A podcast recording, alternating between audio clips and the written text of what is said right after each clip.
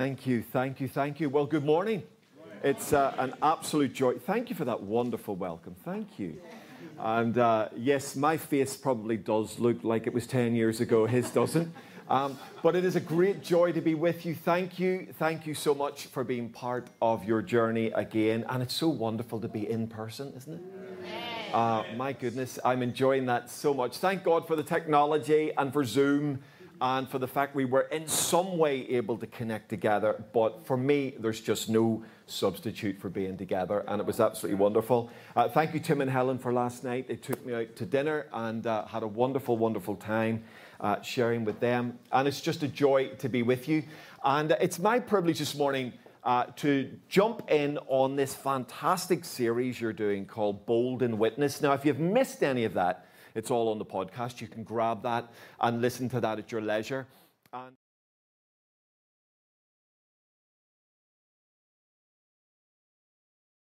baptism and spirit baptism when it comes to being bold in witness okay? So so even if you're like me you've been a christian a million years uh, and and you've experienced both of those things i still want you to be open in your heart. Maybe you're a relatively new follower of jesus then this could be particularly helpful to you. But whoever we are this should be a reminder of why these incredible things are so important to us. So if you've got a bible and you want to follow a short reading with me I'm going to read from Acts chapter 2, the book of Acts chapter 2. So uh, that's uh, into the New Testament, and we've got Matthew, Mark, Luke, John, and in the book of Acts. And it's Acts chapter 2. And we're going to read from verse 37 of this beautiful passage. Now, just to give you a wee bit of context, the, the first followers of Jesus have just been spirit baptized, they've been filled with the Holy Spirit.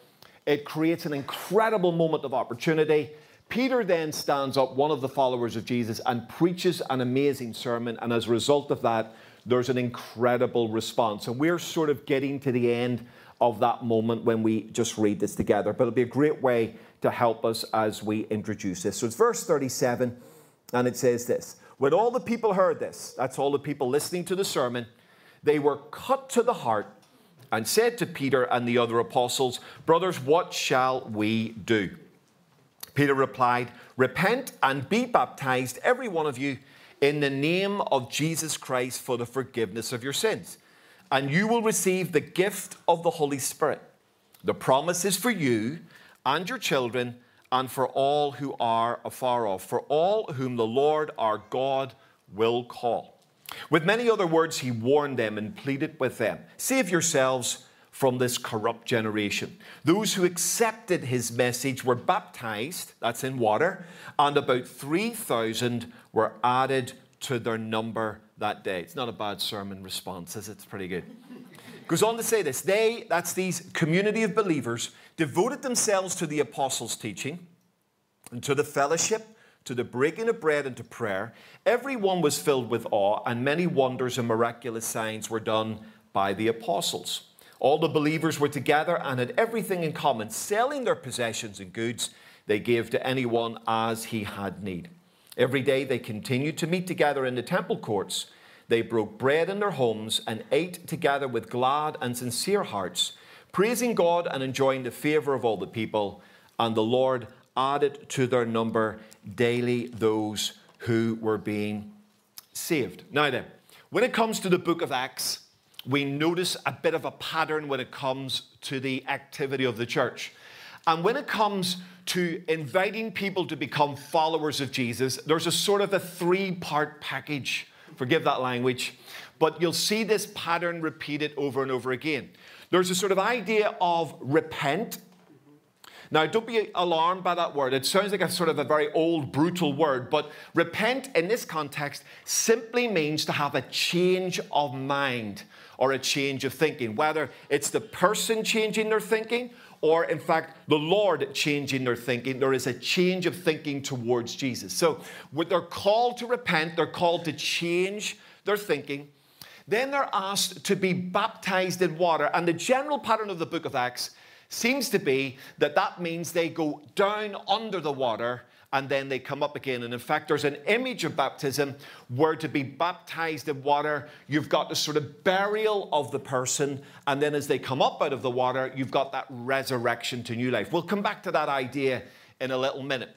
And then the third part of the package, forgive my language, is spirit baptism. Now, Dr. Luke's favorite phrase in the book of Acts is to be filled with the Spirit but you've got phrases like gift of the Spirit in our passage, and then also baptized in the Spirit. And the idea here is that the Holy Spirit comes on the followers of Jesus and gives them power to do everything that Jesus wants them to do. So, so we've got the three things you've got repentance, change of mind. You've got water baptism, the idea that actually we are followers of Jesus here, death to life. And then you've got spirit baptism, the power to go. Now, these are not just really important elements of the one idea of being a follower of Jesus, but, but there's also a really powerful sort of trajectory in those three things when they're put together.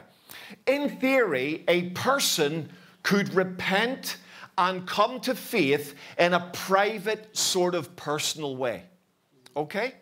So, so there's a sense in which uh, that repentance moment can feel very personal, very individual, and very almost inward looking. Okay?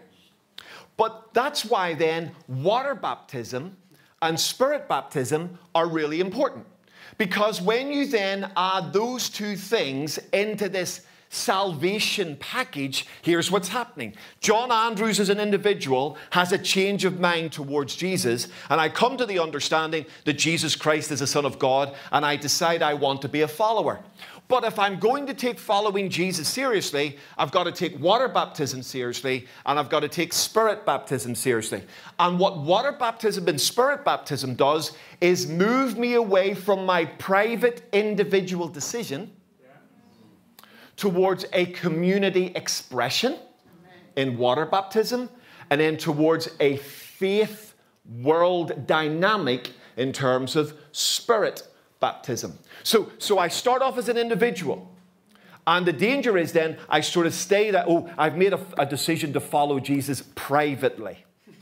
Okay? And that can happen. And there, there's a hint that that happens to some people in the Gospels. They are private followers of Jesus and they don't come out as followers of Jesus because of fear of what the community will do. Now, what water baptism is, it brings us out. Okay? What spirit baptism does, it sends us out. Let me do that again, right? So I have my private decision here, and I could keep that private. I could keep that secret from everybody. I'm a follower of Jesus. But when I decide to get water baptized, I am literally coming out. I'm coming out to that community. And then when I am spirit baptized, then I am being sent out. Are you with me? So, so the three things are not just important in terms of being a follower of Jesus, uh, uh, that they're all important elements of what it means to be a follower of Jesus, but there's a big trajectory idea here, which I think sometimes we miss. Because here's what happens often in modern church a person makes a decision to follow Jesus, they have a change of mind, and then generally there's a big gap between them making that decision and getting baptized in water. And there's all sorts of reasons why we have that gap practical reasons, all sorts of reasons. And then, depending which church you're a part of, there can be a big gap to the spirit baptism bit. In fact, in some churches, uh, there will be a very, very, very, very, very long gap to that because they don't really believe that that spirit baptism, as it happens in the book of Acts, is relevant for the 21st century. Now, here's my problem, and here's my challenge to you as followers of Jesus. The bigger the gap between those three things, the more likely it is that your faith will settle into an individualism an inward looking ism, which is not biblical. The idea of having private faith is not a biblical concept. All right, now I need to say that to you. Feel free to argue with me, but I'll win. Okay, so just I'm just letting you know. Okay.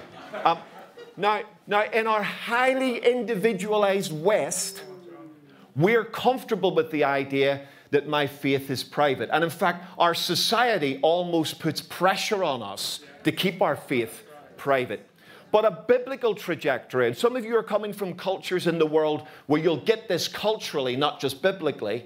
A, a biblical trajectory takes the individual into community and then with community to the world. That's the trajectory of a follower of Jesus. What Jesus doesn't want me to stay is, is an individual on my own me, myself, and I. Because then my faith, now hear me carefully, don't hear what I'm not saying, my faith is then not really complete. Now, it doesn't mean I'm not going to heaven, it doesn't mean I don't love Jesus, but it means there is an incompleteness. Uh, my faith is not really coming to the proper maturity it should because the trajectory of true faith in Jesus always leads us from individual to community, community to world. That's the trajectory. That you cannot, once you read the Bible, and especially in the New Testament, we cannot escape that trajectory. That's why then water baptism is really important. That's why spirit baptism is really important. It's not just a sort of a religious tick in the box. Okay, done that, done that, done that. No, no, it's much more than that. There's something powerful going on in our understanding of this. So, in theory, repentance is something that I can do privately and as an individual and personally. However, water baptism or baptism in water is an action. Listen to me carefully now. Stay with me. Stay with me. I'm over here. Water baptism is something done by the community in the community for the community. Okay? So, outside of exceptional circumstances where we can't do that, and there may be exceptional circumstances like religious or political persecution, generally speaking, you'll see baptism here, it's a public demonstration and it's done by the community of believers. So, it's another believer baptizing a believer. You don't baptize yourself in your bath. No, it's a serious point. I've had people comment me about this. I baptized myself in the bath. No, you didn't. Okay, so you just had a bath. All right, you just had a bath. So, baptism, water baptism, is another member of the faith community that I believe I'm a part of baptizes me. Because that's really important. What's happening is the community are affirming my repentance. They're saying publicly, we agree with this. And we're saying publicly, we've done it. So, water baptism is baptized by the community of faith. In a sense, I'm being baptized into the community of faith. It's like I bought that badge this morning and I'm identifying with this idea. That's what baptism is. It's you are identifying now with the new community and then you are baptized for that community. In other words, you become a member of that community, and baptism is a really cool sign that you've done that. When it comes then to spirit baptism, uh, the idea of being filled with the Spirit. This is about going out with the community to the world. Okay? So let me say, before we get to the, the details, let me say it once more. Please forgive me for repeating this, but it's really important. My repentance is a private, individual idea. That's wonderful. But the trajectory of the Bible is to move me from a private individual into a community of faith that's water baptism. And then from and with the community of faith towards my world, that's why I need spirit baptism. You with me? Does that make sense to you? All right. Now, I know there are people in the room who've both been water baptized and spirit baptized. You go, John, we know this. But actually, I, have come to the conclusion I've met so many beautiful followers of Jesus who sort of just see repent, water baptism and spirit baptism is sort of ticks in the spiritual box. I've done that. But they don't realize why they're connected. And they don't understand always the trajectory of that. So the Lord doesn't want us to be individuals with an inward looking faith. He wants us to be individuals who are part of a community and then also moving out to our world. Okay, does that make sense to you? All right. So, in putting water baptism and spirit baptism together. I'll just call it spirit baptism because it, it just makes it easier in terms of the language. Being filled with the Spirit, having this book of Acts experience with the Spirit. In terms of putting water baptism and spirit baptism together, I want to give you sort of uh, three ideas that sit together. They, they sort of combine to help us, okay? So here's the first idea. When we put water baptism and spirit baptism together, coming out of this repentance and coming to faith, we get the idea, firstly, of die and live. Die and live. Okay? So, Paul writes to the church at Rome, a church like this, but based in Rome, and he's trying to explain to them the power of this trajectory of justification by faith. And in Romans chapter 6, he does an amazing job in using the imagery of baptism uh, as showing us that we are buried into Christ, we are resurrected to new life, and then once resurrected to new life, we now have the choice to make our lives slaves of righteousness or slaves of unrighteousness. In other words, we now have the choice who we serve in that context. And if you read Romans chapter 6, that's essentially what Paul is saying. So I'll make reference to Romans 6 when we think about water baptism. And Paul says these beautiful words in Romans chapter 6, verse 4. He says, We are therefore buried with him through baptism into death Okay, what on earth is that all about? Okay, buried with him in baptism into death. That's why we really believe that a New Testament pattern of baptism is not the sprinkling of water on a person, but the immersion of the person into the water. Because generally, when we bury people, we put them into the ground, and then, you know, hopefully at the end, when Jesus returns, they will be resurrected to eternal life. But we are burying them with the earth. So, this is what Paul's referring to. We're therefore buried with him through baptism into death. So, here's, here's what's happening. When I get baptized in water, if I understand it properly, but even if I don't understand it, this is what's happening. Okay? When I get baptized in water, I am saying to my friends, my family, and the world at large, I am no longer my own person. That's the power. That's why baptism and water is so powerful we really get it. It's me saying, in a sense, I am dying to myself. Now, what do we mean by that? It means, one of the big ideas, it means this that I am surrendering the autonomy of my life to Jesus. I'm going to allow Jesus to be the boss of my life. So, no longer from this point am I going to have my identity centered in me, but I'm going to allow my identity to be centered in Jesus. That's why water baptism is so important. Because I am saying John Andrews, at least in theory, is dead. And what I mean by that is John Andrews' right to be his own boss is dead. Makes sense to you? Maybe, maybe not, but, but think about this. So, though I, uh, the symbolism of baptism is I am dead to sin, it's synonymous, I am dead to self. So I am surrendering the leadership of my life to Jesus. Now, let's try and connect that to spirit baptism because we're trying to put the two together, right? So when we think of spirit baptism, what's happening? Well, we are being, as it were, not baptized in the water, but we're being immersed into the Holy Spirit, is one of the images. So what's happening when that happens? Well, Jesus gives us a clue. In the book of Acts, Jesus says these words about the Spirit baptism. He says, But you will receive power when the Holy Spirit comes upon you, and you will be my witnesses.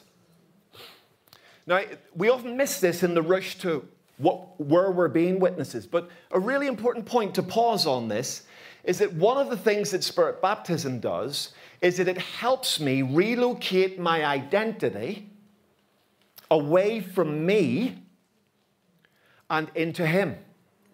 So, if we are followers of Jesus, here's what's happening. We want to become witnesses of Him. We want our lives to reflect Him and show Him in everything that we do. And Jesus gives us the Holy Spirit to help us do that. So, when I'm baptized in water, I'm saying to my world, saying to my world uh, that I am no longer alive in the sense that I'm no longer the boss of my life. And spirit baptism then takes that a step further and says, in fact, on top of that now, we are empowered to be his witnesses and allow our identity then to be completely rooted in him. If I, were, if I were to summarize it, spirit baptism is when we are empowered to be.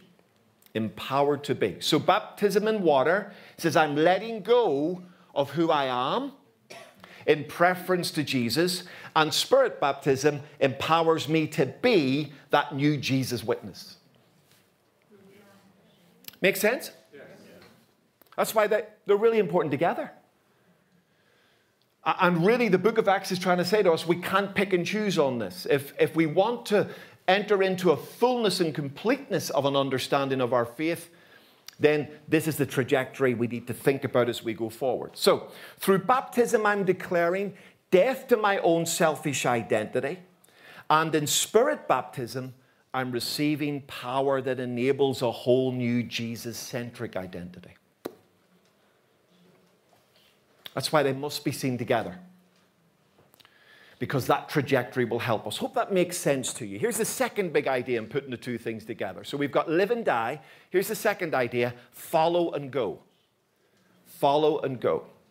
So back to Paul in Romans chapter 6, thinking about water baptism. Here's what Paul says You have been set free from sin and have become slaves to righteousness within that. So, so here's what Paul's argument is if you've died to self and if you've been resurrected to Jesus, baptism, then, then one of the outcomes of that is this idea that actually now you have become by choice a slave to righteousness. Now, don't be alarmed by the word slave there in that context. He's, he's talking there about, as it were, giving yourself away completely to, to righteousness and to truth. And so Paul says, because I've now died to myself, and because I'm resurrected in Jesus, I can now be legitimately a free slave. I know that sounds like an oxymoron, but I'm making the decision to be a slave. I'm not enslaved. So we are enslaved to sin until Jesus breaks the chains, but enslavement to righteousness is a choice. And water baptism is part of that idea. So when I go through water baptism, I'm saying to my family and to my friends and to my world at large that actually not only have I died, but here's what I'm saying I'm now making an intentional, deliberate, and consistent decision to actually follow Jesus. I am a slave to righteousness. Synonymously, I am a slave to Jesus. So here's what I'm saying wherever Jesus is going, I am going. Whatever Jesus wants, I am giving to him. Whatever Jesus desires from me, I'm going to give it to Jesus. Whatever that is, whatever that means for me and you as an individual, and it'll mean different things for different people in the room, but I'm making a decision as I come up out of the waters of baptism, I am saying, now I am following him. Wherever he goes, I'm going. Literally, metaphorically, experientially, relationally, following him. So, water baptism is a really important decision because it affirms our followership of Jesus. But when we then link that to the idea of spirit baptism, we've got this, this beautiful sort of link where Jesus, back to Acts chapter 1, verse 8, says, You'll receive power and you'll be my witnesses. Where? He says, In Jerusalem, in all Judea, and Samaria, and to the ends of the earth. So, Water baptism says, I'm following Jesus. Spirit baptism says, I will go where he empowers me. So, so the trajectory of following Jesus really demands personal submission in terms of how I live my life. But when the Spirit comes, the Spirit wants to empower me to go where God wants me to go. So, water baptism says I'm following. Spirit baptism opens up my heart and life to the prospect that I now have the power to go wherever Jesus wants me to go. So, the Spirit empowers me to be witnesses. The Spirit now empowers me to go wherever Jesus wants me to go. So, when I get baptized in water, I'm saying I'm following. When I get Spirit baptized, I have the power to go. With me? So those two ideas together are really, really dynamic. And again, they push that trajectory. That, that as an individual, I'm now called to follow Jesus in a Jesus following community. And then with that Jesus following community, empowered by the Spirit, we are going together into the world. It's a beautiful, beautiful idea. So through baptism, I'm declaring I'm following, and through Spirit baptism, I am going. With me? Okay. Here's the third idea, and I'll, I'll sort of bring it all together. So, uh, the idea of, of uh, die and live is, is right at the beginning of that. The idea of follow and go. And then the third idea is receive and give. Receive and give. So, back to Paul. Paul says these amazing words right at the end of chapter 6. Let me read them to you.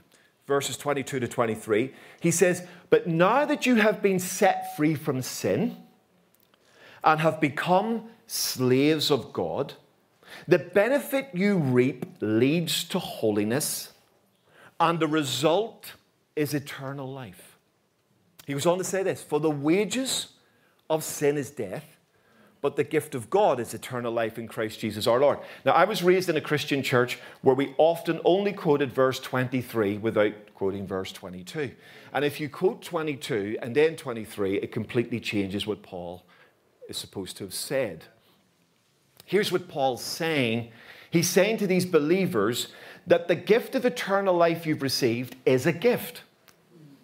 You didn't earn it, you didn't work for it. In fact, the thing you earn and work for is, is sin. The wages of sin, you, you know, we deserve those wages because we've, we've done those. But he says, when it comes to the gift of God, when it comes to eternal life, that's a grace gift. That's something that comes to you freely and generously out of the grace and heart of the Lord Jesus Christ. And so now, as I understand water baptism, I've come up out into resurrected life, and that life I now get the chance to live is 100% because of His grace.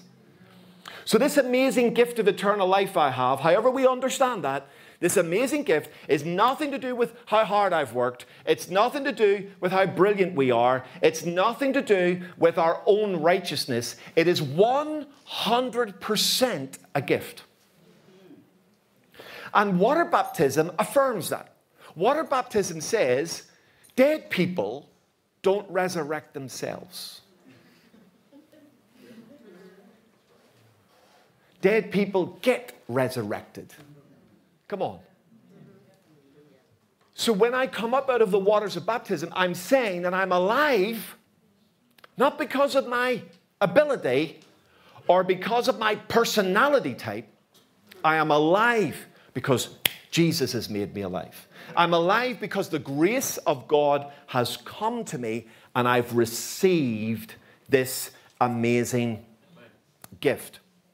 So, what water baptism says is all that I have in terms of this wonderful new life has been given to me 100% by the grace of God. Nothing I could have done, nothing I currently can do, and nothing I will do can get me resurrection life. That resurrection life has been gifted to me through the grace of the Lord Jesus Christ.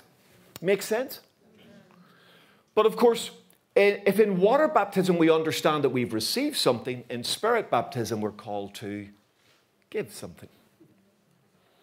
And Peter, the man who's preached this sermon in chapter 2, if you follow the story into chapter 3, him and John meet a guy who is, is, is sort of begging uh, at a gate in the temple because the man has a disability.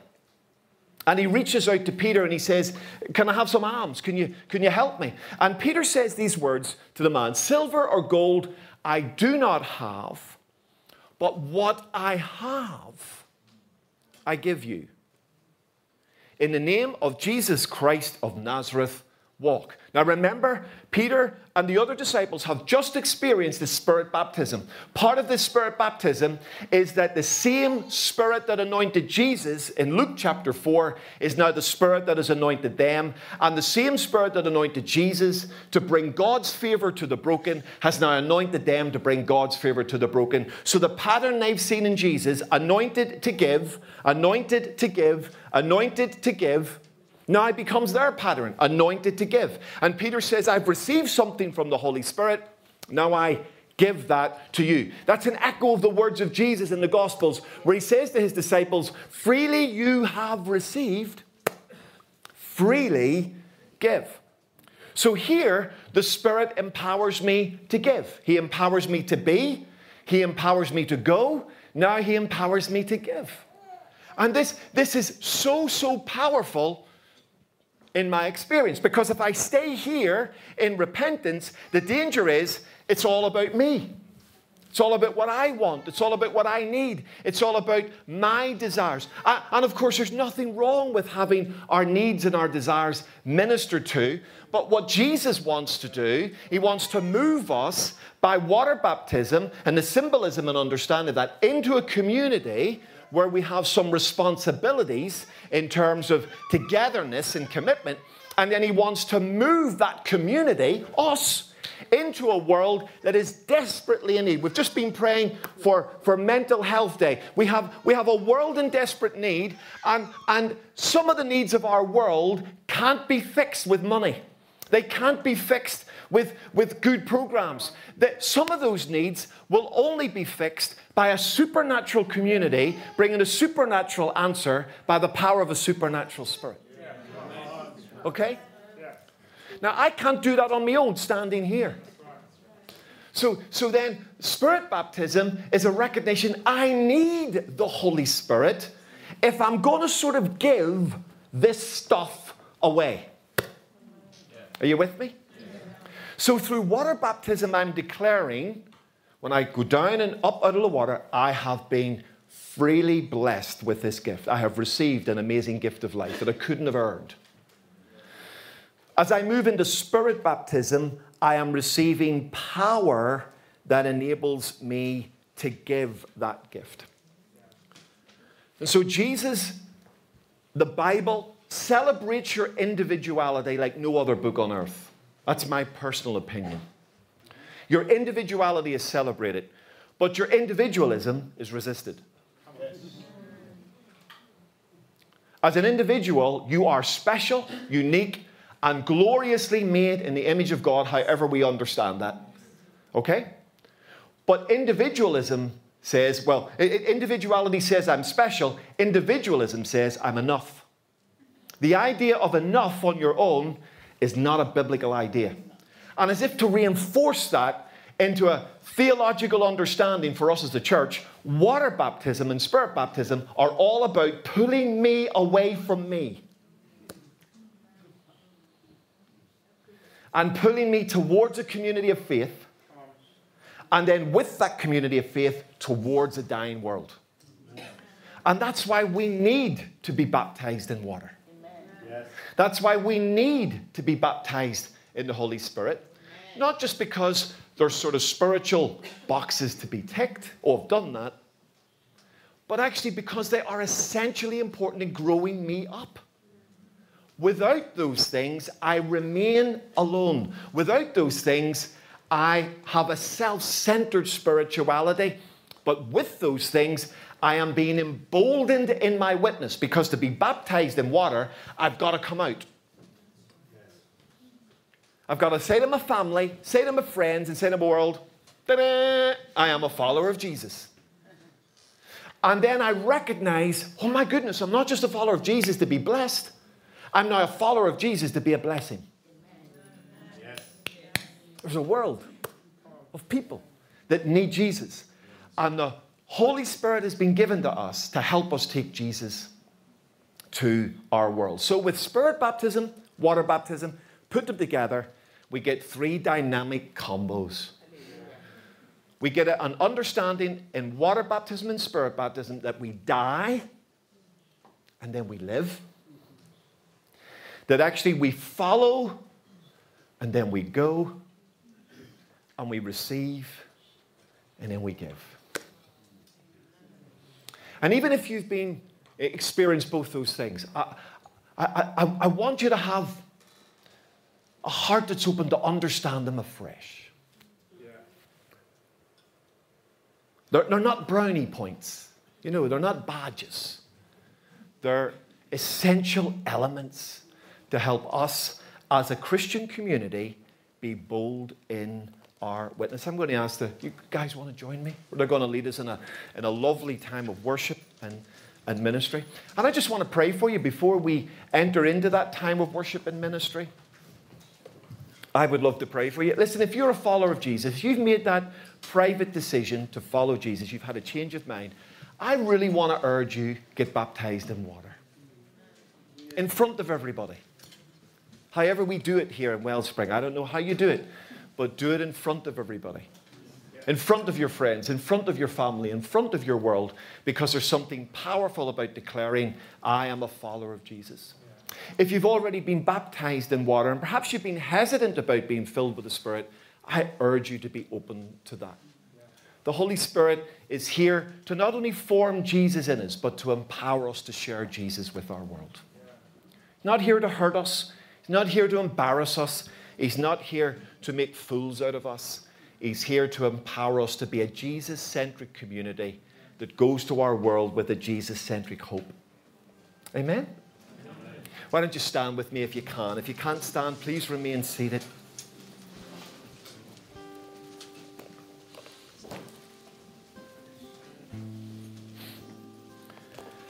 Peter said, Repent and be baptized and then he went on to say, and you'll receive the gift of the Holy Spirit. And in the book of Acts, this young, burgeoning church understood the power of those three things.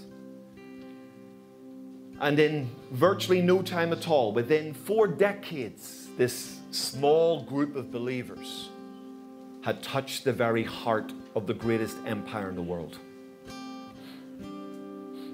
And I believe it was because they understood the trajectory of these amazing ideas. Die and live. Follow and go. Receive and give. Lord Jesus, we thank you for your example in going into the waters of baptism and receiving the power of the Spirit as a model as an encouragement, as a sign to us all. Lord, we thank you that as, as we trust in you, so we can follow you. And Lord, I pray for my brothers and sisters right now. I ask, oh Lord, that for those of us who have experienced both of these things, water baptism and spirit, that Lord, we will have a fresh understanding, enthusiasm, and passion about what we have received and what we have done. But Lord, I pray for any of my brothers and sisters here that, Lord Jesus, for those maybe thinking about water baptism, Lord, I pray that you will give them the courage to step forward even today and say, I will follow him. And Lord, maybe for some of us in the room who have been unaware or even nervous about Spirit baptism, that we would open up our hearts and we would say, Holy Spirit, come fill me so that I can go, so that I can give, so that I can live. And so, Lord, I pray that as we share together, as we pray together, that your presence, your power, and your truth will be formed in each one of us. In Jesus' name. Amen.